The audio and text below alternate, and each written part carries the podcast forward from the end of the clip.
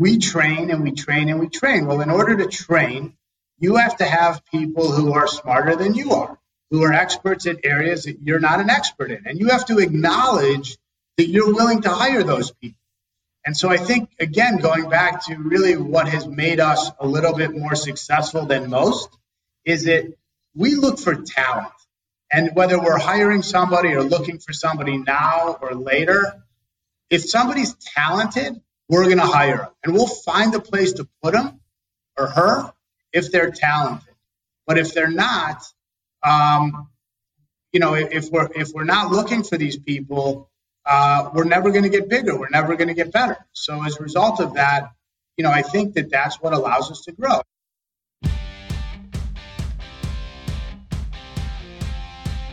This is the Wealthy Contractor Podcast, brought to you by G4 Marketing. Interviews with today's top home improvement entrepreneurs about marketing, sales, money, mindset, and lifestyle. Now, here's your host, Brian Kaskavalciyan.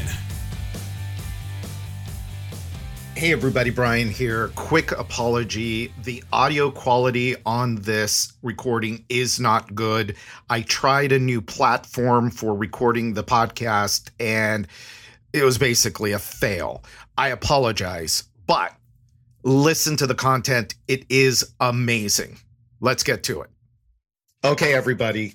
I had to turn on the recording because Scott was saying good stuff. This is Brian Kaskavalciyan with G4 Marketing Group, and this is the Wealthy Contractor Podcast. Welcome to another episode. I have back with me again uh, Scott Berman from Florida Window and Door. Scott, welcome back. Thank you for Thank you. being here with me. What were you just saying? I said the world's coming. well, what do you mean by that? I mean, nobody sees it yet, but it's coming. Yeah. And so, what are you going to do in your business that's growing so much to counteract the world coming to an end? We are analyzing everything to try and get as good as we can and as efficient as we can, and not allow complacency to seep into our organization just because business is so good. Love it. We had that conversation a couple weeks ago at lunch about complacency do you want to talk a little bit more about that? Because that was a great conversation. It was really kind of eye opening for me. And I think it would be really good for the listeners. We did release part of that. I don't know if we're going to release how we released it or where it went because I had the recording on at the table and Scott was saying some some pretty good stuff, but maybe tell us again kind of w- what you're thinking.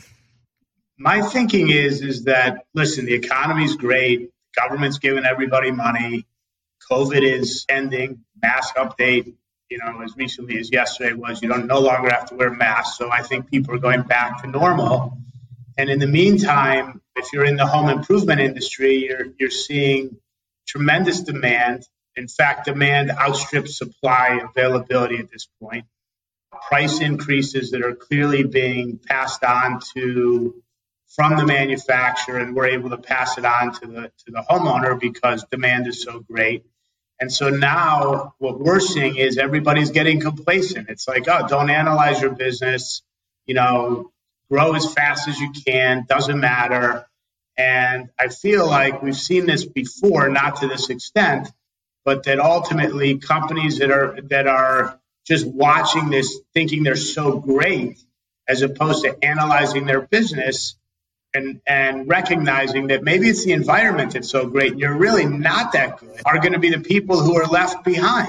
And, and I, you know, I'm fearful for what the future is relative to our industry because I think it's going to happen to more companies than we even think. I, I really believe it. And, and so my message to, and what we talked about at lunch and what we're trying to practice in, in our management meetings at my organization is look, you know, let's get better let's not be satisfied and don't become complacent. And I, and that's what I told you at lunch. You know, just don't keep improving. Yeah. You know what we didn't do is we didn't introduce you and who you are. All we said was the name of your company. Do you want to Are you in your new building, the call center building? No, I'm in my office. Oh, you're in your office. Okay. So, where are you today with Florida Window and Door? And then you have an interesting kind of origin story. I might want to go back there for just a minute, but Where are you today? In terms of, I'm in uh, Lake Worth, Florida. My company is Florida Window and Door. We have offices throughout the state of Florida. We only do impact window and door replacement. We don't do uh, anything with new construction for the most part. And then I have two other window companies, one called Indian River Glass and one called Central Window, also located in Florida, but those were companies that we acquired over the last couple of years. So that's where we are today. Yeah, about how many jobs in this year do you think that you guys are going to complete? Probably 7,000 roughly, okay. 7,500. Big organization. One of the things, by the way, go back and listen to the other episode with Scott. I should have had the number uh, with me, but just uh, we'll put it in the show notes. But Scott has a very, very interesting growth and wealth strategy, and that is that he acquires other window companies, but he only looks at them if he can buy the real estate as well. And it's been a good strategy for you, right? It's been a great strategy, and it's a it's a great way to diversify for those owners who are looking to uh, spread out the risk relative to their investment strategies. Yeah, it's and candidly, it's even better than what I had anticipated in our first meeting or podcast, rather, due to some of the tax law changes and depreciation schedules that have passed since that original podcast. Maybe I was unaware of them at the time. I'm not sure. Yeah. Let's go back just real quick. Let's just to give people perspective here. So, you know, you run a big organization now, lots of offices, lots of people, lots of sales, but it wasn't always this way. You started Florida Window and Door back in what year? I think 2011. 2011. And right. at the time, did you have a whole bunch of money to start the business? And did you hit the ground running or did it take a little bit? I hit the ground running, but then I hit a wall real quick and had to start over. So I had a, I had some capital, didn't do it right. I made a lot of mistakes, got involved with some, not, had a partner, got involved with just, it was a bad marriage, so to speak. I literally had to close down and start over I didn't even know if at that time the business plan would work. I didn't even have a business plan. Shouldn't even say that. I didn't even have a business plan. And I was literally the only salesman. And I ran leads seven days a week. I think I ran 700 leads or 800 leads my first year. I think I had 75,000 miles on my car at that time wow. in one year. So, you know, like everybody else, I, I think my, my failures have led to my success as, as I think that story has been told, you know, by countless entrepreneurs. I'm no different, as as I believe you're in the same situation. And I and I think that this is, you know, going back to this concept of complacency. This is the biggest fear because I don't want to go back, and I don't want to fail. And I feel like if you're not continually trying to seek improvement, you are going to fail, and it, and it's going to be worse. The failure will be larger now than obviously when it would be when I first started, and and I'm older, you know, ten or twelve years older, so it could be even more devastating. So, you know, I think it when you fail, I think it brings an interesting perspective in your life, specifically to those people who don't give up and want to keep going, because it's easy to give up. You just go do something else, but ultimately, I think that you never forget about those things. It's like a battle scar. And you know, it's, it was a not a very proud moment in my life because nobody likes to fail, but but from a valuable perspective of experience, it was invaluable in terms of how it shapes my decision making today and how I view things from all levels in making decisions. Yeah, and I think that those those things often go unnoticed when people fail. Yeah. And that was just that. That was a few short years ago. I mean, seven or eight years, years is not a long time. Yeah, it was ten years ago. Yeah, it was ten years ago. Yeah. Many? And listen, I'll be honest. I got. I, I mean, I've been lucky in between, and I worked hard, and I and, and probably the most credit goes to the fact that I surrounded myself with good people. I've networked in our industry to, to learn as much as I could, which I really didn't understand. I thought I knew a lot before, and then I met a whole different side of the one call close and the the Grasso and the Yoho and the whole, you know, whole experience level, and I, I, I became an expert. And by becoming an expert and acknowledging that I really didn't know what I was doing, I pay great, I give them a tremendous amount of credit for my ability to be successful. Yeah, that's great. So let's talk, let's go back now, now that we've got some background and we've got some history and uh, the complacency thing. Um, you know, one of the things I, I just, I'm updating my definitive guidebook, this book. I originally wrote this in 2013.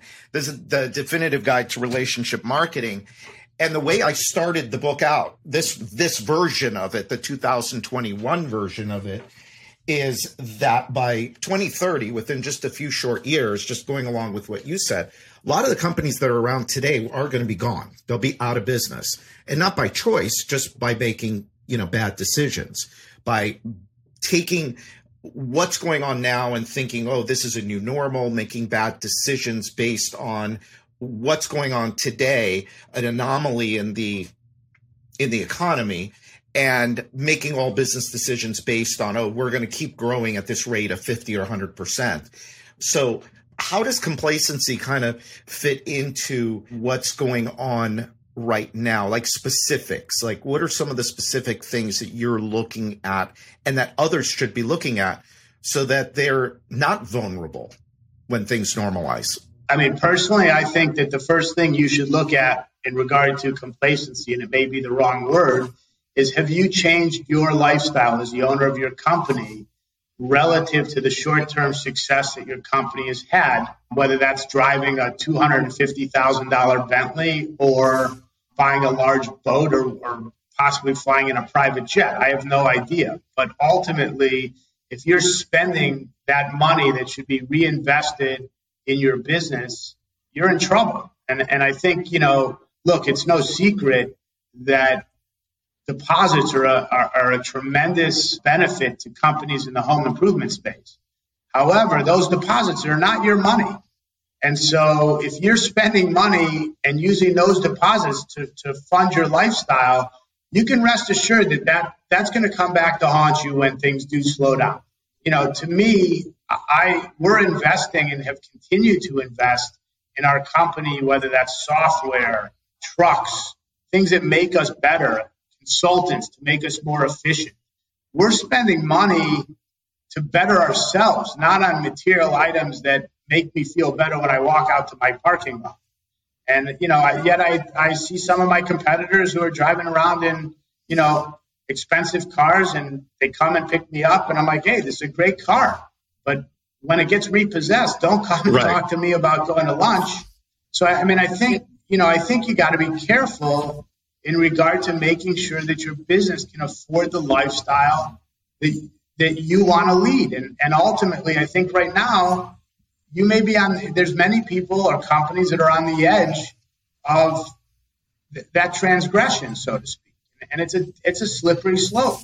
And i mean you can you can go through a history of our industry and and I, I saw at a trade show of all of the companies that have gone out of business you know historically in the last 10 years i mean it's scary yeah. and so my feeling is is those companies some of them went, you know went out of business by just bad luck maybe bad decisions. And some of them went out of business because they thought they were making way more money than they ever were in our business. Yeah. Because of the customer deposits and because of customer, you know, everybody thinks that, oh my God, I got all this money in the bank. Let me go spend it. You shouldn't do that. What you're talking about really is financial discipline. And I know you are a, a very, you're disciplined, period. But when it comes to the money, you're you're very disciplined. And I, I as you were saying, the reinvesting in your business, do you have a how do you decide how much you can invest? Do you do you think about it in terms of a percentage of profitability, or how do you look at at that? We we look at it as a percentage of profitability, but we also look at it as as more of a function of can we afford not to do this given what opportunities we want to pursue. And so ultimately, um, it's a combination of both. So, as an example, we were investing in upgrading our software system when the, the week after COVID was, you know, hit because we figured, oh my God, what a better time to do it. We have the staff sitting here. You know, we may as well do it. And it turned out that we were lucky we were in Florida and, and you know, we were never shut down in here, you know, for the most part. And um, we were implementing the software system as we were going through exponential growth. And so we went from one extreme to another thinking, well, God, we don't know what the future is going to be to, boy, thank God, six months or eight months, whatever it's taken us later to get it implemented.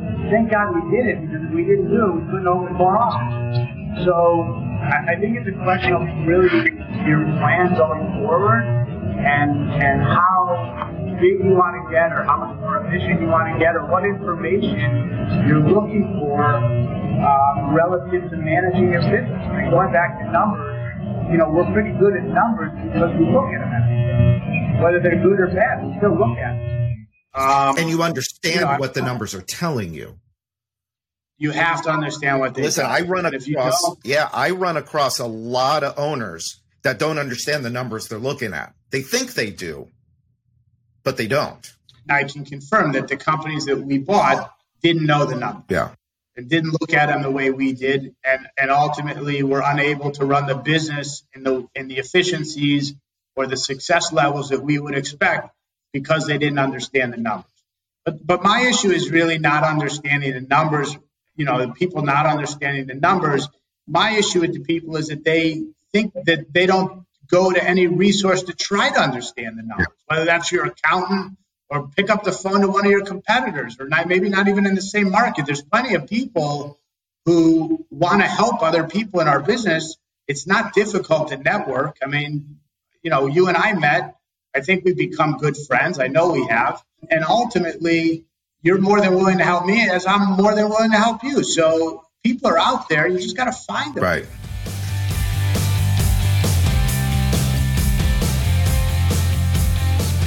Let's pause here for a quick break.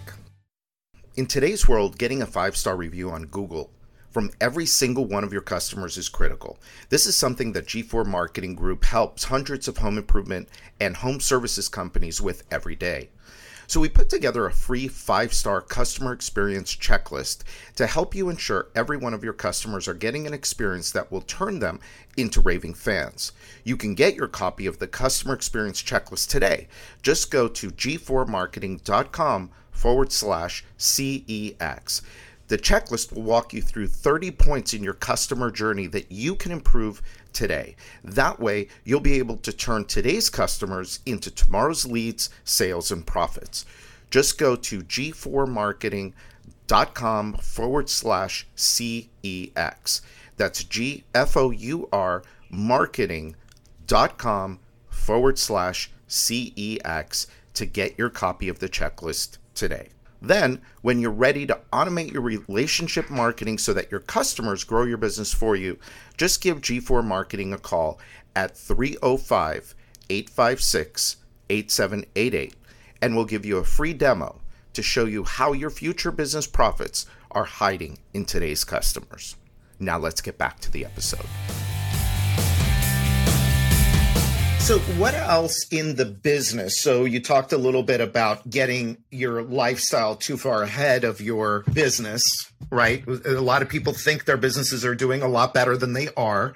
Um, what are some of the other things that you are looking out for in your business to make sure you come out of this in great shape for the long haul?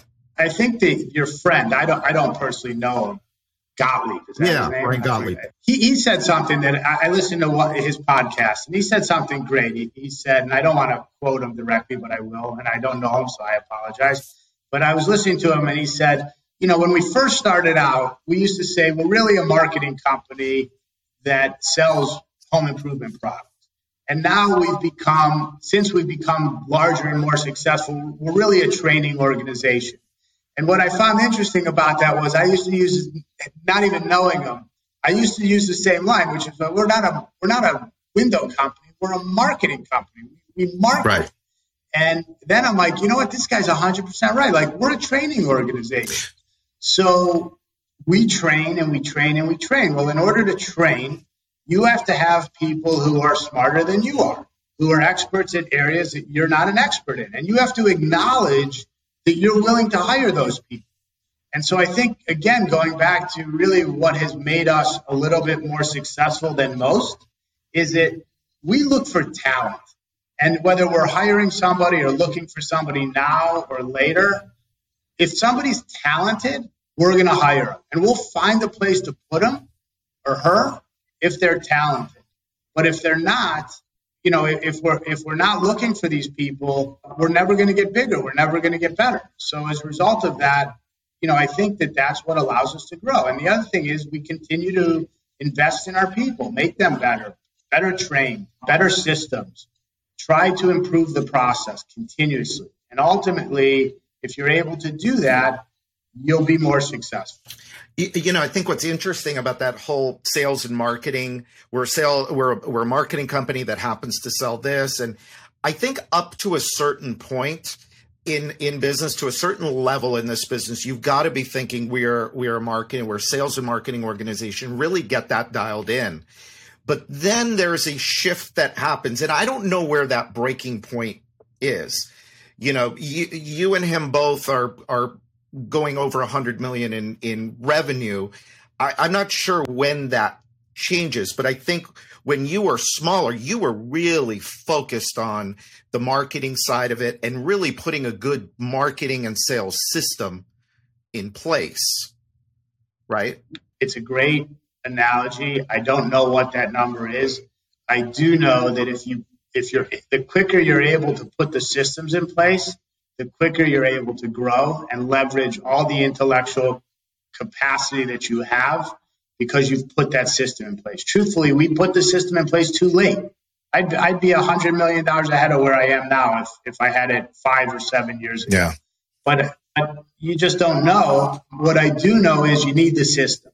And if you don't have the system and you don't have the culture, you can't create the culture without the system and you and you can't share your goals without the system or the culture. So it's like you know it's a it's a it's a multifaceted solution. But I think again it goes back to hiring smarter people because they help you implement systems that you just have no idea trying to survive being in business and just paying your bills. There's a big difference between the two. Yeah. And and you know, unfortunately, one of the things that I think everybody, I would assume everybody would say is it was it was fun. It was a different business and more fun when you were smaller because you could make decisions quickly and you could and, and it was bootstrap, but it was fun. This is more of you're running an enterprise and you're more financially stable, but some of the decisions that you make are, are more difficult to change the direction of your company or the culture of your company because there's just so many people involved and so many processes and so many different offices. And it's hard. And you know, then you couple that with COVID and, and lack of being able to go to offices or talk to your people directly, you know, and that's a whole different conversation, but ultimately another challenge. So I think it's also, you know, it's just a question of what you're looking for. But hire smarter people. Like, don't be embarrassed and make your managers hire smarter people than them. Yeah. That's the other That's amazing advice. Now, so that opens up a couple of other questions. And one is everybody's having trouble finding people now. So I don't know if you could speak to that a little bit, but also if you're when you're smaller and you find that good talented person and your initial reaction is, oh my God, I can't afford this person because you may not have the cash flow to support that person. And I'm sure that you had a point where you had to make that decision. So can you I know there's two different things there around people, but could you talk to how are you dealing with finding the people and then after that how how did you deal with it at first when it was just you or it was you and a few people and you were a smaller company and it's like how do I afford to how do I pay for this person? So the first question is is easier to answer, and that is how do you find people? You got to keep looking. So even if you're not looking, you got to keep interviewing. And even if you're if you find some people that you like, the worst time to hire somebody is when you need somebody. Yeah. The best time to hire somebody is when you think you can improve in a department, but you still have that person in the department even though you're not happy. Always look for constant improvement and interview. The other thing is, I, w- I would suggest, and, and you know, we are a big proponent of this, is I would profile every person that you interview. Find, you know, the, the appropriate test that matches your organization and profile them. So this way, you know what you're getting. So you you increase the likelihood that that person is going to be a success, and ultimately is going to stay with you hopefully longer than what somebody is you just met. Look, everybody who interviews wants that person to work out, and and when I was smaller, I was certainly guilty of looking for that one person who I thought was like the uh, the bullet, the silver right. bullet, the savior. correct everything. Well, I, right. I got news for you. Those people don't no. exist. You can't do it. They can't do it. So my answer to that is continually interview. And, and what you'll find is if you continually interview, you will grow exponentially quicker. And even though you may not want to grow, you'll still. I'm not sure if you want to. Uh, I'm not sure if you want to share this or not. But what are some of the things you guys are doing now in this environment? Everybody I talk to is looking for people. Everybody. We're doing what everybody else does, except we're doing it consistently. So we're we're on Indeed, we're on ZipRecruiter, we got signs out. We got signs on our vehicles. We're paying referral fees. We're on Facebook. We're on LinkedIn. We're on everywhere everybody else would be, but we're doing it every day. And, and what's amazing in our industry is, you know, take an installer, which is clearly a difficult thing to find. You're going to find installers because inevitably somebody in your marketplace didn't pay the installer or the installer felt like he was taken advantage of. But if you're looking on, on one week and you're not looking on the second week, you may miss that guy. Yeah. So you got to be out there. And it costs you money to be out there, but you'll get the people. The other thing I would suggest is don't hire from our industry. Go out and train people. So you, if you look only for people in our industry, you're looking for a very small pool through a very small pool of people. If you look for people outside of our industry, all of a sudden it gets exponentially wider. And if you look outside even further, exponentially wider. But you got to be willing and able to take the time and train. And so our our goal ultimately is it may take us longer to hire to hire and train somebody than somebody with experience, but we're also we're also under the advantage that then we're not inheriting somebody with bad habits which is significant. So how many to- how many companies have you heard of where a salesman where they interviewed a salesman from their competitor and the guy says, "Well, listen, or girl said, look, I hired, I, I did three million dollars over there, and you and you take that three million, you're like, okay, I'm going to take their three million and put it into my sales volume of three million. Wow, look how much better I, I am." Except for the fact that that person never sells three right. million. he sells a million, right. and he comes with all the headaches. What are and bad habits. For? And bad habits. Train yeah. Find somebody outside of the industry and train. It's a blank canvas. Are you doing that with installers uh, too? We're doing with every every position we can find. We're doing it because we because you're you're dealing in a pool that doesn't exist. Yeah. You're swimming without water, so you have no choice. So that's the first thing. In terms of the in terms of paying people that you can't afford to get, I think you can always afford to find to pay good people. I think the issue is is you got to be creative in the way you structure your comp plans so that you, your success mirrors their success. So as the company grows or the company becomes more profitable or whatever the case may be, you start to compensate those people accordingly. And and I think it, you know our industry is notorious for not paying people properly, and I think that you know the bigger companies are paying people more and it's and, and benefits are a huge deal these days. 401k, paid vacation, maternity leave. You got to be competitive. I mean, yeah. look, they're paying fifteen dollars at McDonald's. You can't expect your call center to work for eleven dollars an hour. You, you just can't. So, you know, when we were a smaller company, we didn't have benefits. Now we have benefits. Um, and and what's happened is we've seen turnover go down because people value benefits. What's it worth? I don't have an answer to that, but I, I would suggest that you know it reduces turnover probably by 30 to 40 percent, and they're not cheap. But I, I, think it's a it's a necessary evil in today's climate. Yeah. But my my my biggest answer to you is hire when you don't need people and continually interview. Yeah. And it's a pain, and it takes a lot of time, but it's worth it. It's worth and it. isn't there also it, it doesn't this also come down to your pricing strategy as well? Because if you're if you're increasing your overhead, especially at a smaller company, when you're increasing your overhead, don't you have to pay for that some way somehow? And doesn't it come out of the customer? So I think you and I had this conversation actually, if I recall. My my belief is is that we are in such a great industry because you can't go on Amazon and price shop, right?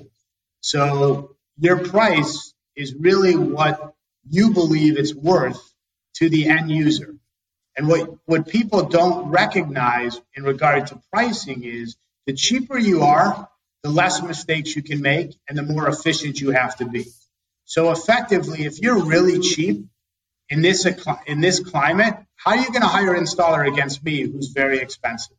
You're not, because I'm going to pay that guy twenty five dollars more a window or give him benefits, and you're going to give him nothing, and you're going to try to save money or take it out of your margin, which means you can't advertise, which means you can't pay your salesman more money, you can't get the manager, you can't get the supervisor, you can't get the truck, etc., etc. So it all starts with pricing and, and the and, and the margins where you need to be. And, and, and if once you figure that out, you're not going to win on volume. And, and you know, again, what, what's amazing to me is, is that if you look at a lot of companies' price structure, it's all price based on perfection. Like, oh my God, this job is going to be 100% like no problem. Yeah. No, no, service no call, no to the customer, no service, yeah. no warranty claim, no damage, nothing. And inevitably, it never works that way. I mean, you're dealing with a house that's, you know, 50, 60, 30 years old with, with a woman who, or couple who thinks that their curtains are like brand new, even though they, they don't work. And then you rip one, and then now all of a sudden you're out 500 bucks. How do you, you can't fix that with bad pricing on top of all the other issues that you have. So my answer to you is raise prices because when it doesn't affect your performance, it won't affect your sales. You're still going to close three out of 10 or whatever that number is for your organization. And the only people telling you not to raise prices are your sales. That's the bottom line. And you know what? They'll get over it. Yeah. Too. They'll get over it. Too. So it starts there. I mean, there's no question. And and candidly, it took me a long time to learn that. Yeah. It really did. Long time to learn. Wait, well, it's interesting. I've never heard it put that way, but you're absolutely right. The cheapest price has to be the most efficient, and they have to do the job perfect. I, have never heard it put 100%. that way, and that's absolutely right. You can't afford to make a single misstep, mistake, bad measure, nothing, nothing. There's no room. Not only that, but ima- imagine in this environment where your manufacturers are backed up in some cases six months, whatever, whatever it is, and and so your customer's upset, and you go to offer them a discount because it's not even your fault. You go to offer them a discount chances are, your unless you're a large company, your manufacturer is not absorbing that discount. It's coming out of your pocket. So now all of a sudden you're you're giving that customer a discount when already you mispriced the job to begin with. Where's that money? Like that money just went away from your manager that you were going to hire, or your recruiting ad that you were going to run, or whatever. I mean, or your installer. So it's it's critically important, and and I think that you know, everybody's profit margin should be different or, or probably are different. But I can tell you that if you're not priced correctly, you can't grow, you can't harvest talent, you can't hire, you can't retain people, you can't provide them benefits, you can't do anything.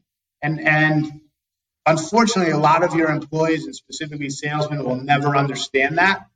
But that's why you're in your seat and they're in theirs, and and you got to make that decision on on what you want to make and how you want to grow. Yeah.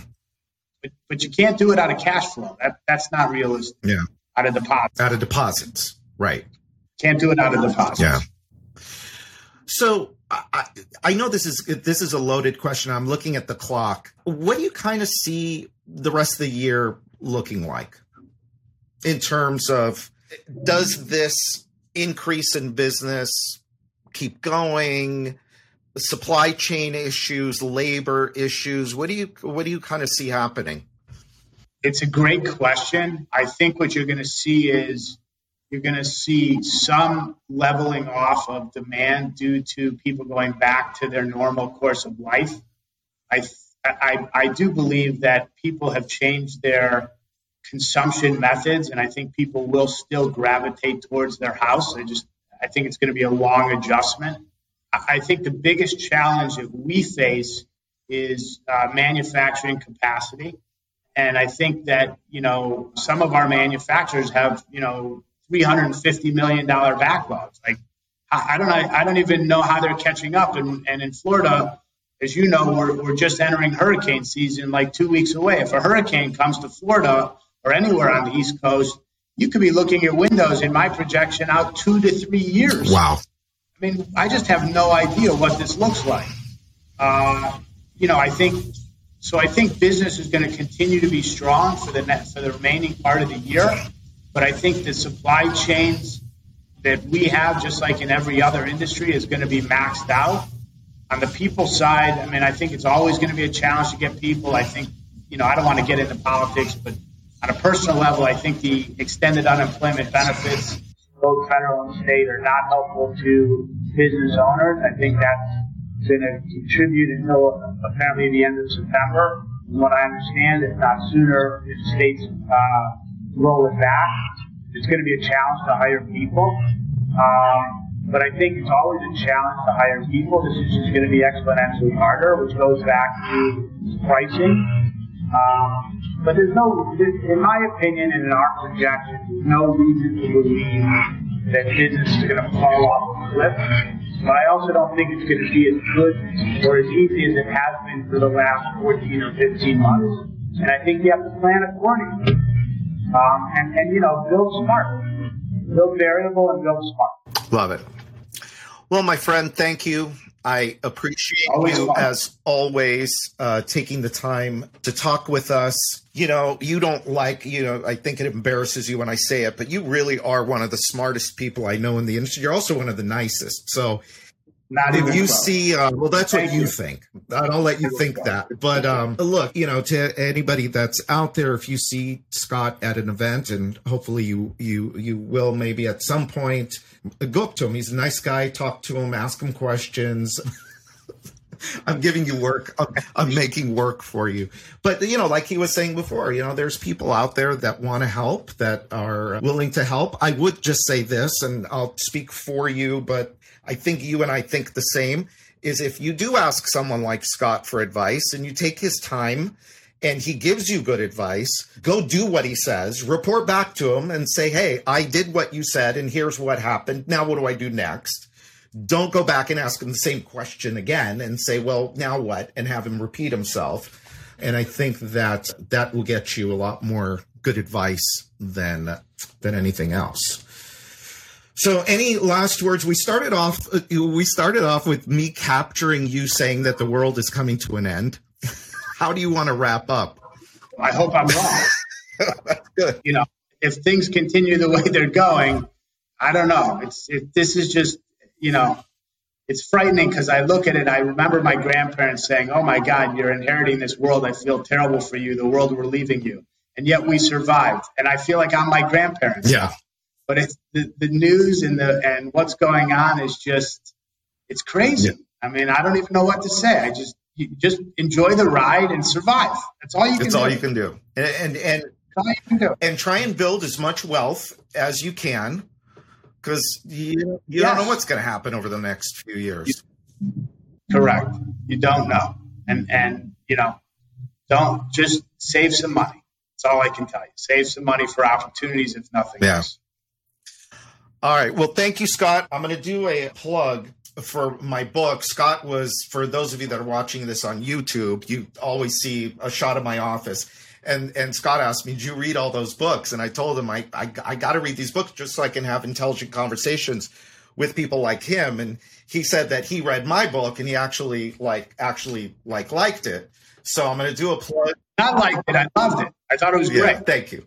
So if you haven't got a copy, what are you waiting for? Go to thewealthycontractor.com and get your copy of the seven secrets to becoming a wealthy contractor. You know the drill. I buy the book, you just pay shipping and handling. And and it, even that's guaranteed. So if you don't like the book, just tell me and I'll even refund you your shipping and handling money. I don't think that the deal gets any any better than that.